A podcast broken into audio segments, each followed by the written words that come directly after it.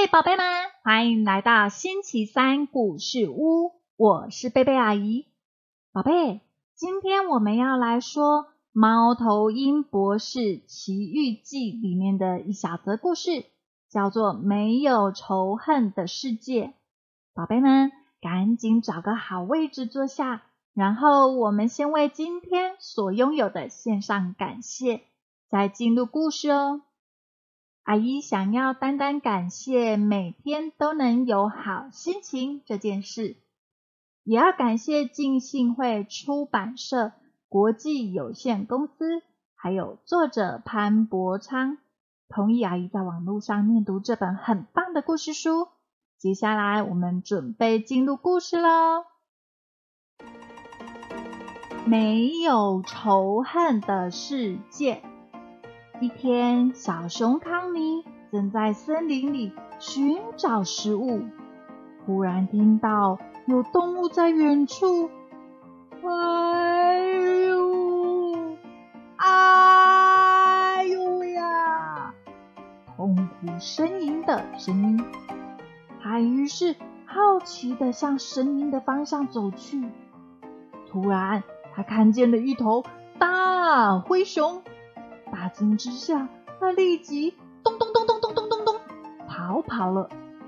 大灰熊央求着说：“啊，不要跑，救救我，请救救我！”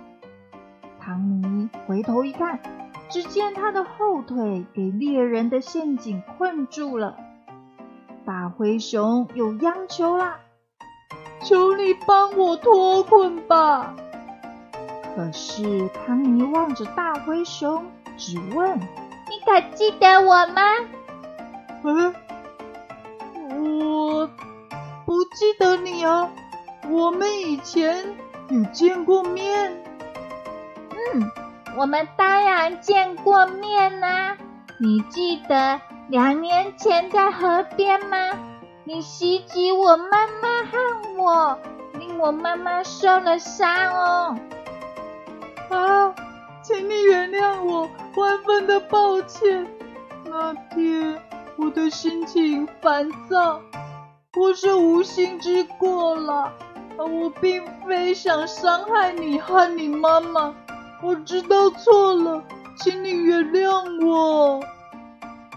唐尼说：“哼，我无法原谅你，也不想帮你。”灰熊双颊满是泪了，哀伤地说：“康妮，如果你不帮我，我一定会在这里死翘翘的啦！”哼，我才不在乎，我不会伸一根手指头来帮你的。康妮徐徐的走开。抬头望向蔚蓝的天际，那是如此的宁静，洁净无瑕。他陷入沉思，心想：“哦，这是伟大的造物主所造的天，那里没有仇恨，没有凶残、痛苦或悲伤，那里……”不就是我最后的归宿吗？那么，我是否要带着仇恨和冷漠去他的天堂啊？唐尼转身望向灰熊，静静的盯着他，盯着他，再盯着他。唐尼坚定的说：“不。”仇恨今天就要离开。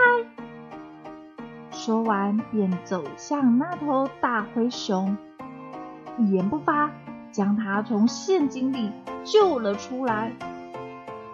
灰熊咕哝的说：“康妮，我实在很感谢你呀，宝贝，你喜欢今天的故事吗？”如果我们是故事中那个做错事的大灰熊，一定也很希望可以得到小熊康妮的原谅吧？求主来祝福我们所有的人，做错事了要有勇气改过，也要有原谅人的宽大心胸。